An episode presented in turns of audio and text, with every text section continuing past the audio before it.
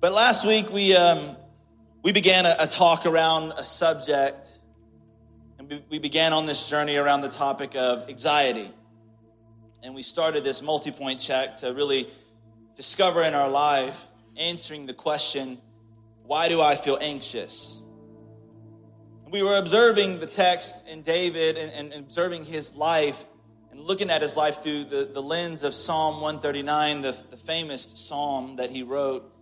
And while observing the text, we see where David begins to take responsibility for his own anxiety. Because we've come to discover that nothing in our life will change until we do. That there is a thing that must be changed on the inside of us, ever way before something will change on the outside to understand that we cannot go through life blaming our anxiety and our worry and our fears and our doubts and answering them with someone else's name on the other side of it. We can't answer that with a situation that we're facing. What we begin to see is that David was realizing that it wasn't the external factors that were causing his anxious thoughts, it was actually his thought process. It's not what's happening that is creating anxiety, it's the way that I'm thinking about it, in other words. So we, we began this multi point check and we began to discover the first two things, which was the first one was we needed to check our intake. We also discovered that we needed to check our imbalance. And in order to fully understand that, I'm not going to re-preach all that. You got to go watch last week's sermons to fully understand. But but I want us to read the text again in Psalm 139. And why don't you stand in honor of God's word as we read it again today? You might as well just stand until I read every day, every Sunday, unless you want to get your squats in. Psalm 139, verse 17.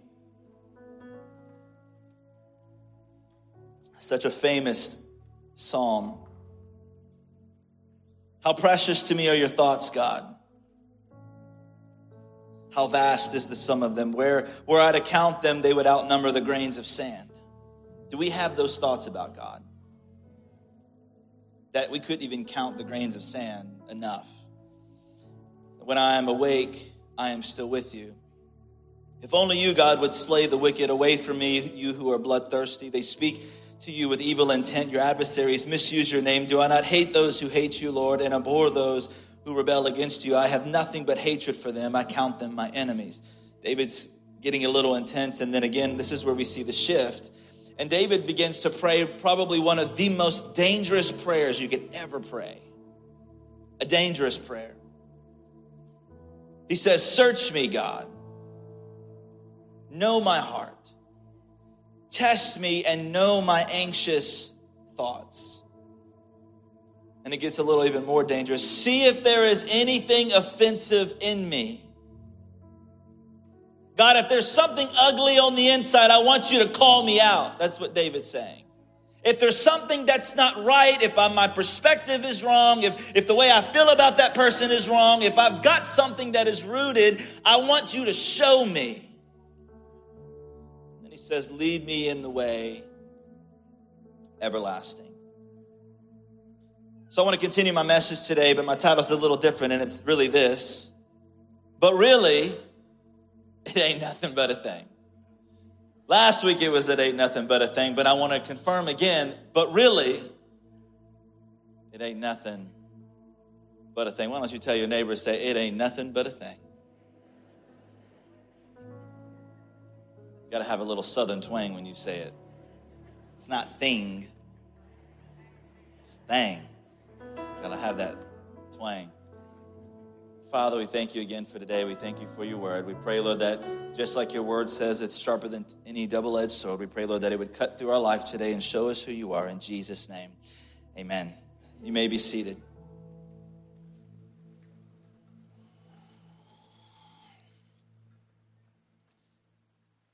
Have you ever struggled to make a decision in your life?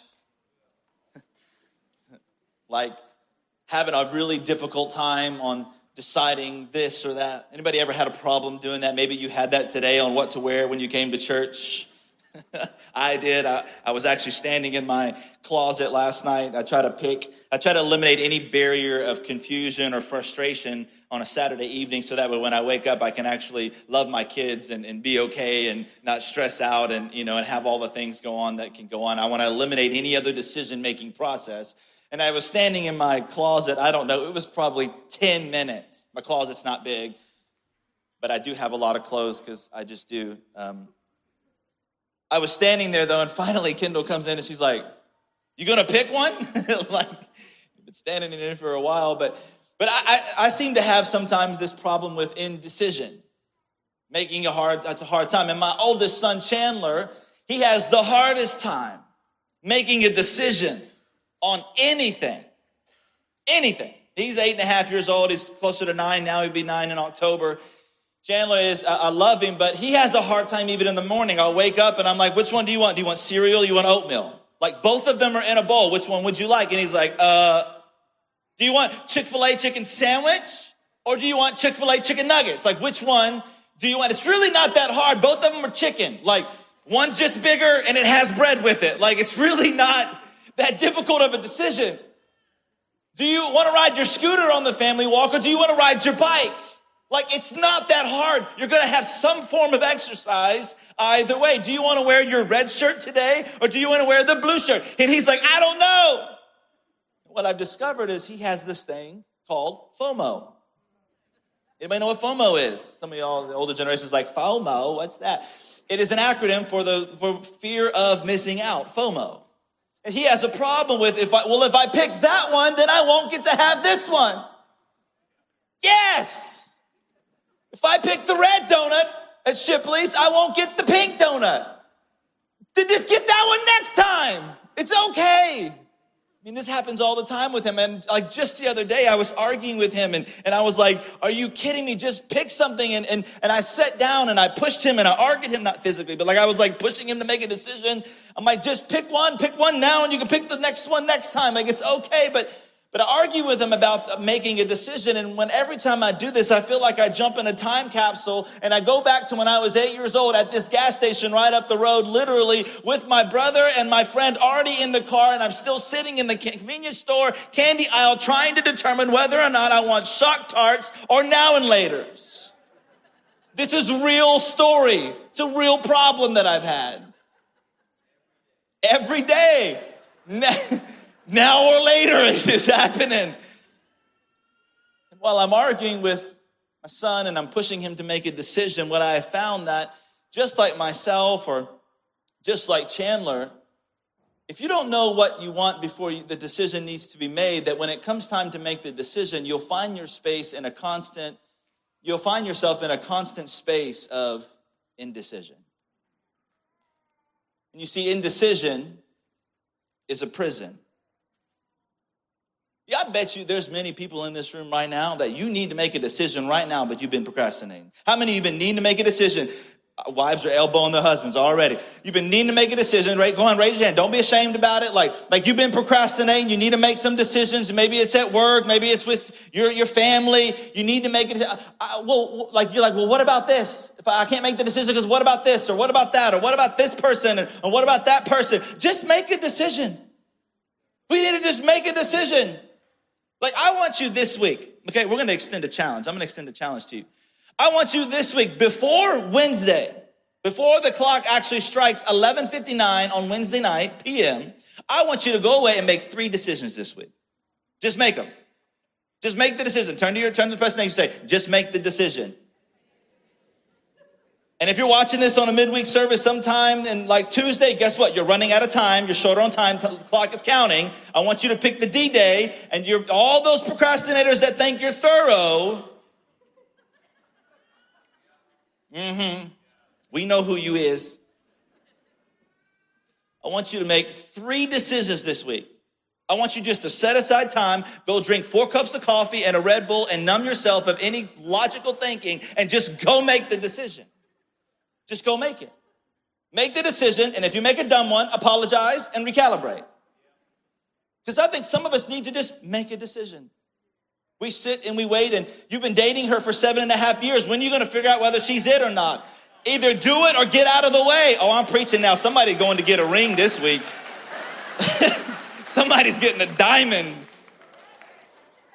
Either do it or don't. Buy it or don't. Sell it or don't. Like, you can always come back. You can always move again. You, you can you can always purchase another one at some point. Like, do it or don't. You see, we like to make up these things all the time that, that give us opportunities for our anxiety. You know what we call them? Options. We, we make it up all the time, like, like all this stuff, and really all it is is opportunities for anxiety, and we like to call them options. We think, oh, well, I just want options. I don't know if it was just growing up in the 90s, that, but, but did, when you grew up in the 90s, all the people that were, that we, we didn't have Netflix. We didn't have Hulu and, and TV on demand and DVR. We didn't have, a, I was born in the 80s, so I can talk about this all the 2000s and 2010s that you had all this stuff, you don't know what I'm talking about. You never had to time out them puppies when, when you needed to go to the bathroom or get a snack and you had to time it out for the one minute and 37 second commercial. Y'all know what I'm talking about. When it hit the commercial, you couldn't hit pause. Y'all know you gotta run, you're hurling, you were, became a track star. Y'all, I'm a runner, she a track star. Like you were going. You had to go grab your snack, you had to go to the bathroom, and you had to get back on the couch, and just in time, and boom, the show would kick back on. But I don't know what it is, but you, you had to time them things out. Today, our kids, they, they don't have a clue. Even some young adults, they don't know the half of it. They've never, they, and truthfully, it's crazy. And, and to be honest, it's killing us. We've got all these options, too many options. Now, I'll tell you, I love options. You know, I was watching again, I was reminded of the movie Radio. And we said, Do you want apple pie? You want blackberry pie? And he goes, I want both. My staff will tell you when they bring things, I ask, Well, why can't I have both? Well, you want to do this or you want to do this? Why not both? I like options. And they will tell you a lot of times, I'm going to say, Why can't I have both? Because options are great. I'm glad we have options. But the truth is, too many options can create anxiety. I was doing this not too long ago. I was coming into work. I was I was looking over my lists and, and the things that I had to do, and I, I felt unsettled. I felt like I couldn't make a decision. I was going through everything, and I found myself being very indecisive on everything. Everybody would ask me something, I'm like, yeah, okay, I'll look into it. Yeah, okay, I'll, I'll call them later. I have a, a, thing where if you call me and you don't leave a voicemail, I'll never call you back because it wasn't important enough for you to leave a voicemail, then it's not important enough for me to call you back. I'm sorry, that's just me. Text me. But I, was like, I'll follow up with them soon, or I'll, I'll send that email later, and, and I'll do this. And, and I, as I was sitting there at this time that was happening several several seasons in my life ago, I, I was just sitting there thinking about it. And it was like God was saying, You're not going to review that. You're not going to talk to them later. You're not. You're just waiting for it to come around again. Just to, oh, when it shows back up, you'll deal with it. And it was becoming the way that I was handling things indecision. I was being indecisive. So, you know what I did? I committed in that moment to make three decisions. I was like, I'm gonna make three decisions. And uh, let me tell you, I made those three decisions and it felt like I had accomplished the entire world. I was like, are you kidding me? And you know what? You know what decisions I made? I walked into that those meetings that day, and, and every one of them started with N and ended with O. I just walked in and I said, no.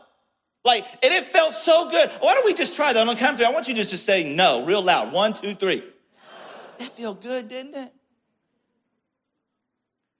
Now, let me tell you, this only works if you're living a life with integrity. Because sometimes your anxiety is a result of compromise in your integrity. You've got to understand that it's kind of hard to have a peaceful heart when you're hiding secrets and you feel like a hypocrite.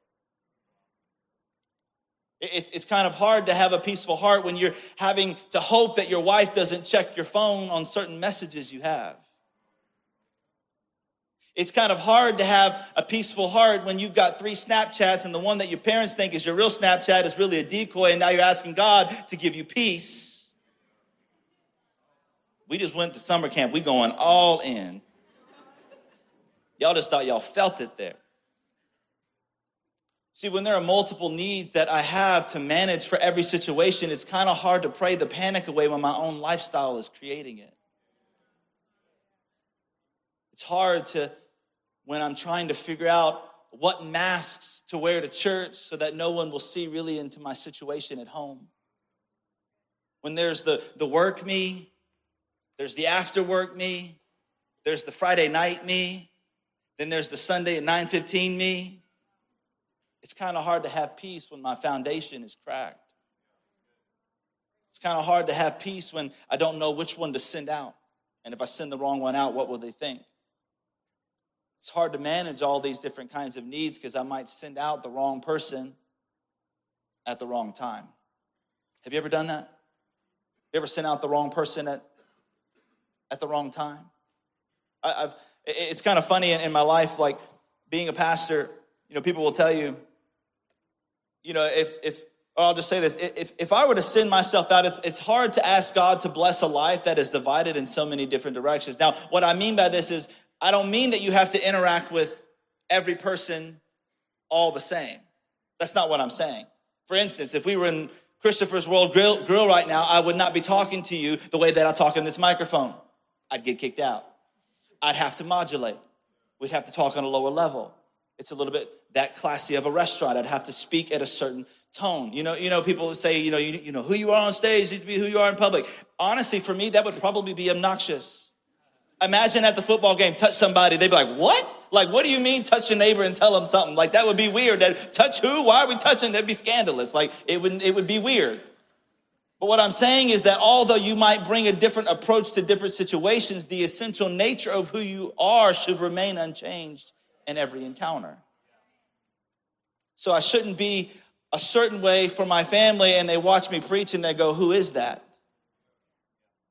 I shouldn't, I shouldn't be someone different in that manner. It should be like a continual continuation.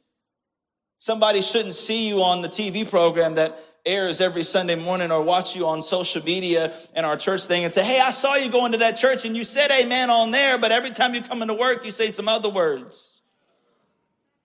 And it's costing you your peace. I'm not trying to condemn you. I'm telling you that you might be anxious sometimes because you're trying to manage so many different versions of you. And if you would just bring them all together and just be honest before God and just ask Him, Search me, God.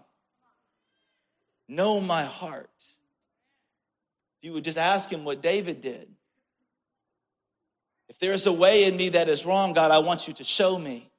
If there is an offensive way in my heart, God, I want you to reveal it to me.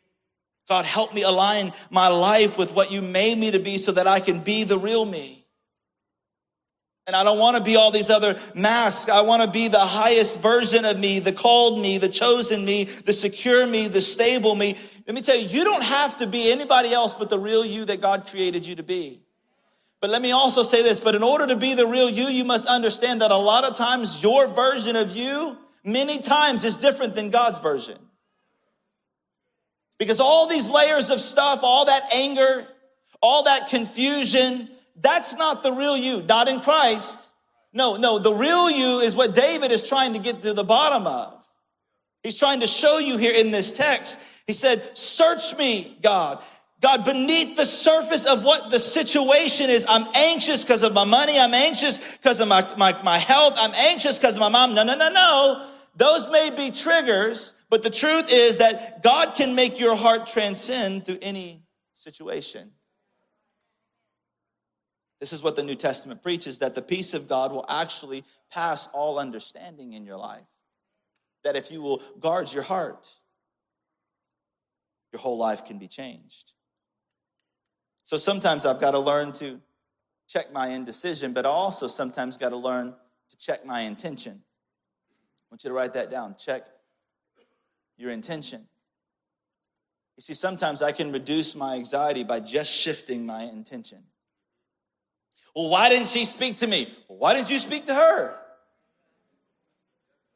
When she came in, she didn't say nothing to me. Well, why didn't you say nothing to her? Y'all looking at somebody right now and it's like, you just said that last night. We walked in that party and she didn't say nothing to you and you were looking over here, had your eyes all fluttering and telling me all this stuff. You see, you can shift your intention in any interaction, and immediately when you do, when you choose to step out of the center of your own world and, and know that it ain't really all about you, your whole life will change. You shift from a perspective of it's all about me to how can I serve, your life will forever be changed. You've got to get out of the middle and see from God's point of view, saying the prayer, Search me, God. Am I anxious because of the rhythm, rhythms of life? Okay, well, then I'll get through it at some point, then fine. But am I creating more waves than necessary because my eyes are not focused on Jesus? And I have found in my own life that my anxiety or worry a lot of times is over things that aren't even real. They're just things. Have you ever noticed that? Like when it all comes down to it, when everything kind of settles and the dust all fell, it really was not even that real. And a lot of it is in this sacred place that God has given us by which He shows us who He is. It's this sacred space called your imagination. That's another one. You've got to check your imagination. Because it's time that you reclaim your imagination. It's, I want you to take back the, this valuable asset that God gave you. I want you to take back the place where you used to be playful and now you're all stressed out and panicked. That place where you used to just make up games when you were a little kid. I want you to get back that childlike faith again. You need to reclaim your imagination. You see, the devil wants to turn the place that was meant for a playground where you can enjoy God, and he wants to turn it into a battlefield where you can't even feel him and you can't even experience him. You see, when the enemy comes after your destiny, his first step is to set up a stronghold in your imagination. The enemy wants to take it from you where, where you can't stand to be alone. And every, every time you, you go to think, you worry so much about what might happen that you can't even worship God. We spend 25 minutes every Sunday morning and you're worried about so much other stuff that you can't even worship God because the devil has completely hijacked your imagination. So now you can't worship because you're worried, and it's time that you recapture your imagination today to where you can feel free again to where you can dream about something again, to where you can just think and think those crazy, out of the world thoughts, that the, the crazy dreams, to where you can just write again. To where you can just be like a kid, just walking around, singing off tune, making up your own songs. You used to do that. What happened? I watched my daughter, three and a half years old, just walk through the house, making up songs. And I begin to think, when, where did, where did that go in me? Where I could just walk and not have a care and God just be, God, you're in control. And allow my imagination to wonder in the fullness of who God is, the sacred place that I need to protect, because if the enemy wants to take me out, that's where it's going to be. And I believe some of you need to tell the devil today to get your hands off of God's property. You need to get your hands off of God's property. Your imagination is God's house. Your imagination was purchased by the blood of Christ. You've got dreams to dream. You've got visions to see. You've got a future to imagine. Let me just say this. Here's the good news. If you're good at worrying, then you'll be great at worship because it's all the same in the same imagination it just serves the opposite purpose. Think about that. God is saying that you need to reverse the cycle of the way that you're thinking about things. You need to reverse the cycle so when you wake up in the morning you stop checking the fear cast. The fear cast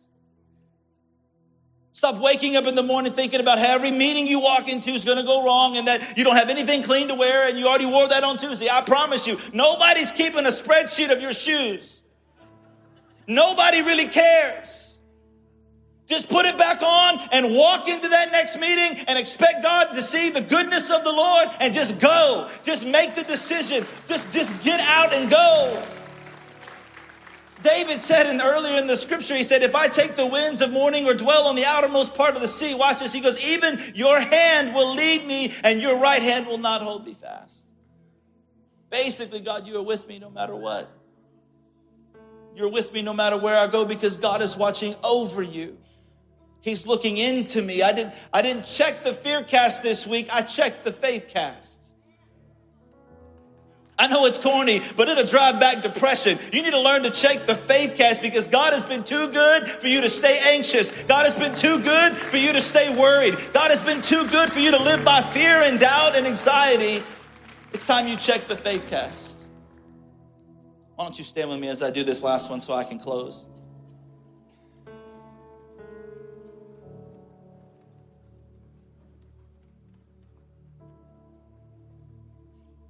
Why do I feel anxious? I need to check my intake. I need to check my imbalance. What am I giving weight to? I need to check my indecision. I need to check my intention. I need to check my imagination. Let me see, the enemy wants to fight you, and the final one is isolation. Why do I feel anxious? I think the answer to that question can often be found right in the middle of the very word itself. I was looking at the word this week and I was thinking, why, why should I feel discouraged? Why do the shadows come? Why should my heart feel lonely when Jesus is my portion, a constant friend, when He is watching over my life? David says in, in the psalm, he says, You were there for me in my conception. You've been there from every conflict and every season of my life. You see, David wrote this psalm, and although we cannot pinpoint exactly the occasion, many think it was the occasion of his coronation where he became king over the southern and northern kingdoms. But regardless, it really doesn't matter when he wrote it because God was watching over every stage of his process. And David says, God, I want you to show me what's really making me anxious. I want you to search me, God. I don't want to spend the rest of my life waiting for my enemies to disappear before I choose to have peace. That's what David was saying. I was looking at this word this week, anxious. I want you to throw it on the screen. So I was studying this word and looking at it a little bit more, I saw something. What's in the very middle of that word?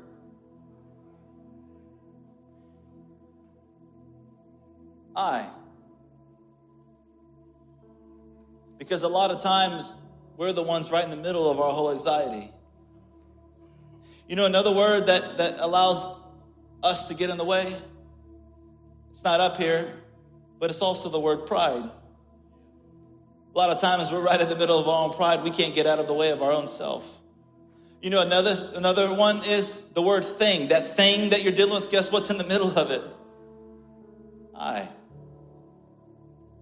Are you right in the middle wondering what's going on, but really you're the one causing, try to hold your anxiety all together? So I was studying that word, and another part that I saw in this word, what are the last two letters? Us. And I was thinking about what we do in coming to church, you know, for our weekly reminder that we're not the only ones dealing with what we're dealing with. Like when you when you came in, you felt like it was only you, but why don't you touch your neighbor and say, it's not only you. It's not just you. You're not the only one dealing with what you're dealing with. I'm going through it too. But we came into the presence of God today to be surrounded by like minded people but let me tell you something you got to stay surrounded in order to stay at peace. You have to stay surrounded. And I want to challenge you today. I don't want you just to, to hear this sermon, I want you to go through it. I want you to regurgitate this sermon. This is why we talk about small groups. This is why we talk about getting and doing life with people. You need to be surrounded by the right people. If the devil can get you in isolation, he will take you out. He will destroy your imagination. He'll change every intention that you have. He'll make your intake be so horrible that you can't even live. He'll change every word and get you off kilter, and everything will be out of balance in your life. But I want you to take a moment this week and, and just digest these last two weekends. Why do I feel anxious? I want you to digest your intake. I want you to digest your imbalance, but not just digest it, I want you to act on what you heard. You see, there's a difference in coming to church. There's the people that hear it, and there's the people that do it. And that's the determination of whether you're going to grow as a believer. A lot of times we can come and say, Well, I'm not growing. Are you really applying? Maybe God's trying to remind you of something that you thought you already knew, but you really didn't know. And He's trying to tell you something that you thought you knew, but He's trying to say, Get through your thick skull to remind you your life is not all about you.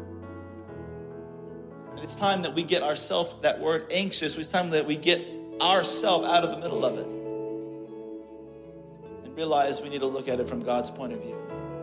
And I believe that this week that God is going to show you the decisions that you need to make and how to make them. I believe that He will. Those three decisions you need to make, I believe God's going to show you. If you allow Him to say and pray the dangerous prayer, search me, I believe He'll show you. I believe that when you get into His presence and you ingest the pure milk of the Word of God, and when you ingest the pure air of who He is, that the era of anxiety of the world that's trying to suffocate you will leave. That the peace of God that transcends all understanding will guard your heart and you will be made just like Jesus made you to be that I declare over you today that regardless of your situation, regardless of your diagnosis, I declare the name of Jesus over it. Father, I pray today, Lord, that we would get ourselves out of the way. I pray today, God, that whatever situation that we find ourselves in, God, before we go to make a decision, that we would pray the most dangerous prayer and pray, God, that you would search me.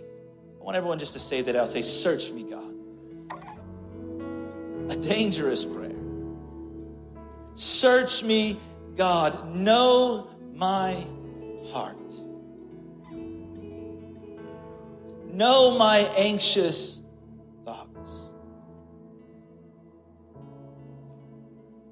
God, if there is something in us that is not pleasing in your sight, God, we pray, Lord, that you would get rid of it.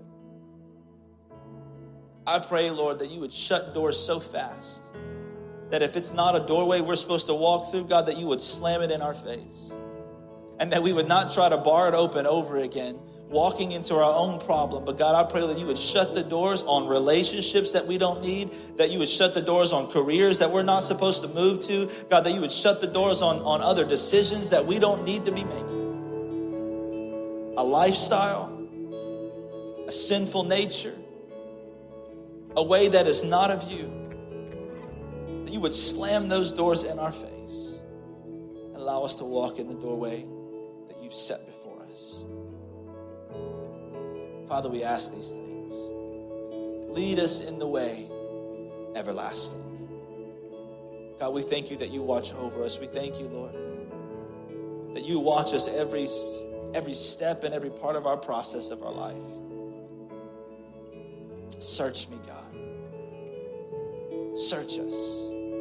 Know our heart. With every eye still closed, every head bowed. You know, it's really hard for God to search you when you haven't asked Him into your life. It's hard to pray the prayer, Search me, God, when you haven't invited Him into the very heart you're asking Him to search. In a room like this or a place online, you might be here today and maybe you haven't allowed Jesus into your heart to lead your life. Maybe you haven't allowed Him to come in and make all things new. You've tried to live life on your own, you've tried to figure it out on your own way, but you've come to the realization that this ain't working. Why not today be the day that you hand the keys over to your heart to Jesus? Why not be today? Why not today be the day that you hand your life over to the God who loves you, that sent his one and only Son to die on a cross for you? that died for your sin and mine, that the shame and the guilt that we can feel, the, the pain that we walk through in life, that He actually bore that on a cross. He bore stripes on His back for your healing. Why not today be the day that you say, God, I'm going to give you my life? I've tried it my own way, and it's not working so well. And let me just say this if you think it is working well, the scripture even says that He can do far more than you can ever ask or imagine. So if you think your life is good now, imagine if He had the reins. I love what it says in 2 Corinthians 5:17. It says, "Therefore if anyone is in Christ, he is a new creation." He wants to make you a new creation today. It says that the old has passed away. The old life the old ways of thinking, the old sinful nature, the old perspective and mentality. That old way has passed away, but it says, Behold, all things become new. Jesus wants to make all things new in your life today. If you want to make that decision to allow Him to be Lord and leader of your life, then I want to pray a prayer with you. I'm just going to simply ask today that when I count down from three, that as an outward expression of an inward decision that you would just lift your hand as a sign of faith to say, I want Jesus in my life. Maybe this is for the very first time, or maybe you've you've been living for God, but you walked away at some point and you tried to, and you now you're coming back and you're like, God, I need you back in my life. I've tried it my own way. I've gotten distracted. I've let the winds and the waves push me aside. My imbalance is all out of whack. I've been giving weight to the wrong words and the wrong people. And God, I want to give weight to your truth that's you today, when I count down from three, I just want you to lift your head. Every eye closed, every head bowed all across this room. Three, two, one. If that's you, just lift them up. Lift them up. Lift them up. Thank you, Jesus.